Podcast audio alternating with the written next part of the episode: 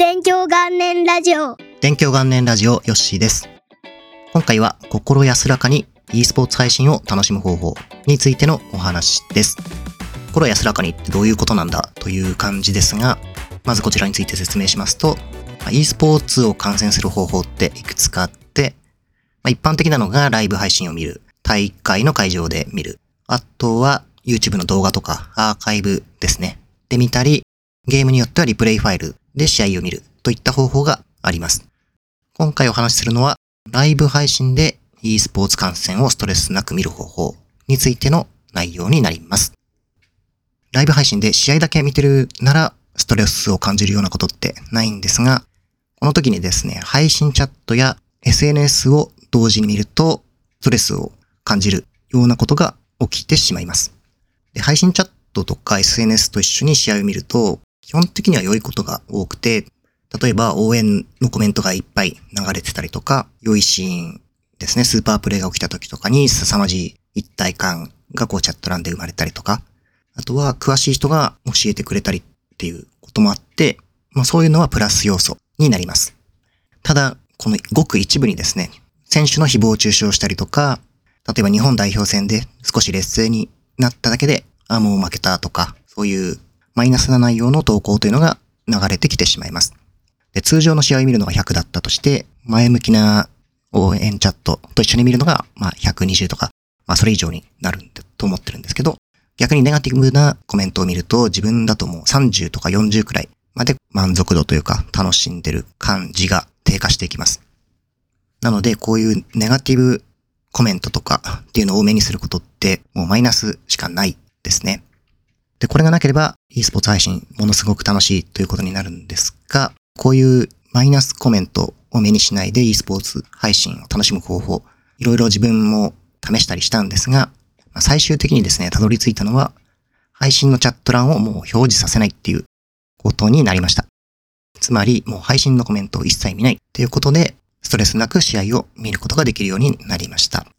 で、そんなことかよと思うかもしれないんですけども、これが結局ベストで、自分もですね、最初はコメントやっぱ見たいんで、例えばもう誹謗中傷コメントをしてるユーザーをブロックするとかっていうのを最初はやってました。ですがもうこれが本当キリがなくって、やってもやってもそういう投稿って流れてきますし、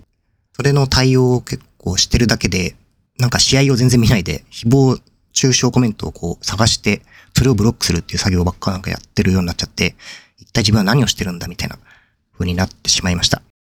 公式用のオペレーターさんとかが、ネガティブ投稿ってすぐに削除してくれるような大会もあるんですけども、人間の目の認識能力ってものすごくて、一瞬流れた不愉快な投稿もこう、パチッと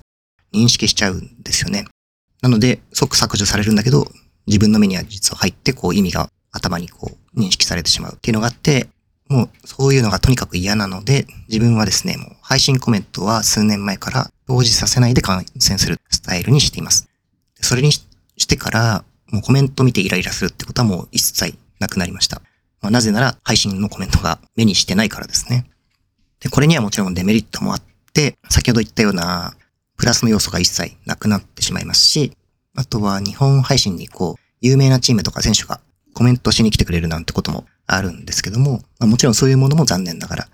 楽しめないですね。ただ自分はそういうプラスの要素よりも、この嫌なコメントとか誹謗中傷とか好きなチームが悪口言われてるとか、そういうので、こう、マイナスの方に気持ちが持ってかれる方の方がとにかく嫌なので、どっちを選ぶかという選択の中で、じゃあもうコメントはなくていいやっていう風にして、配信コメントを表示させないっていう方法にしてます。実際これは自分にとって嫌な思いが全くなくなったんで、個人的にはおすすめな方法だと思います。で、もう一つ要素があって、ツイッターですね。ツイッターの方でも試合と合わせてみんなが応援ツイートするようなことが今当たり前になってきてます。で、これもすごく良くって、タイムライン見ながら試合見るってやると、先ほど言ったような試合の一体感感じたりとか、応援のムードがすごくあって、試合をプラスで楽しめます。ですが、やっぱりこのツイッターの中にも、嫌な方向に、こう、心が持ってかれてしまうような、マイナス投稿っていうのがやっぱり、どうしてもあります。あまりにも度が過ぎた、あの、誹謗中傷とか、みたいなことを投稿されてる人は、ミュートの機能を使って、もうそのツイートを表示させないっていうような感じにしてます。で、ツイッターは試合以外も誹謗中傷みたいなすごく多くて、こういろいろな情報を見てる中でもやっぱそういうことって結構ありますね。そういう対策として自分がやってるのが、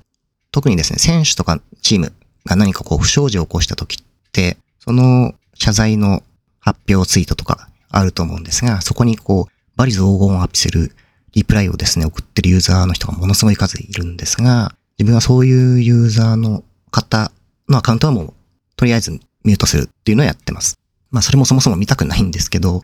それをミュートしておくことで、まあ今後そういうようなことが起きた時に、すでにミュート済みのユーザーになってるんで、目にしなくて済むっていうことで、まあ事前の予防としてそういうミュートの対応をしてます。まあこういう方ですね、人にバリ雑言を浴びせに行くとかっていう方って、おそらく今後仲良くなるとかっていうことも多分ないでしょうし、変わりたいなとも正直思わないと思うので、まあミュートしても別に自分にとってはマイナスなことはないだろうなっていうことで、ミュートの対応にしてます。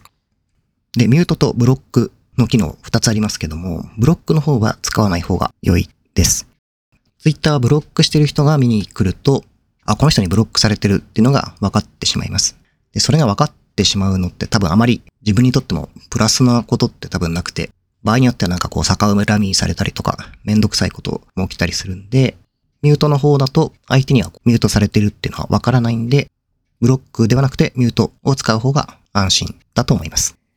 という感じで、ツイッターは特にですねちょ、ちょっとネガティブな投稿が多くて、普段見ていても、なんかマイナスの方に心が持ってかれることが多くて、うーんと思うんですが、ここ数日体調悪くてツイッターあまり見なかったんですけど、やっぱりそういうマイナスなことが目にしてないからないんで、ああやっぱいいこともあるけど、見ない方が良いこともあるなと思ったんで、まあ、今回ですね、e スポーツの配信をこう、心安らかに見る方法、楽しむ方法についてということでお話をしました。近況としましては、先日、今週の頭にですね、体調悪くて病院に行ったら陽性反応が出てしまいまして、そこから数日間何もできず家でずっと寝てるみたいな状態でした。ですが、まあ、いろんな調べた中だと自分は高熱が出たくらいだったんで、比較的軽い症状の方だったのかなと思います。今はサイトとか自分の SNS 更新したり、まあ、このポッドキャストも今こうやってちょっと撮ろうかなと思ってやってるくらいには回復してきました。ただちょっと今すごくなんか喋りづらくて、もしこの回ですね、聞きづらかった内容になってしまっていましたら、ちょっと申し訳ないんですが、ご容赦ください。ということで、このポッドキャストは毎週金曜日に更新を目指して続けております。たまにちょっとお休みさせていただいたり、更新が今回のようにずれてしまうこともあるんですが、また次回もぜひ聞いていただけると嬉しいです。ここまで聞いていただきましてありがとうございました。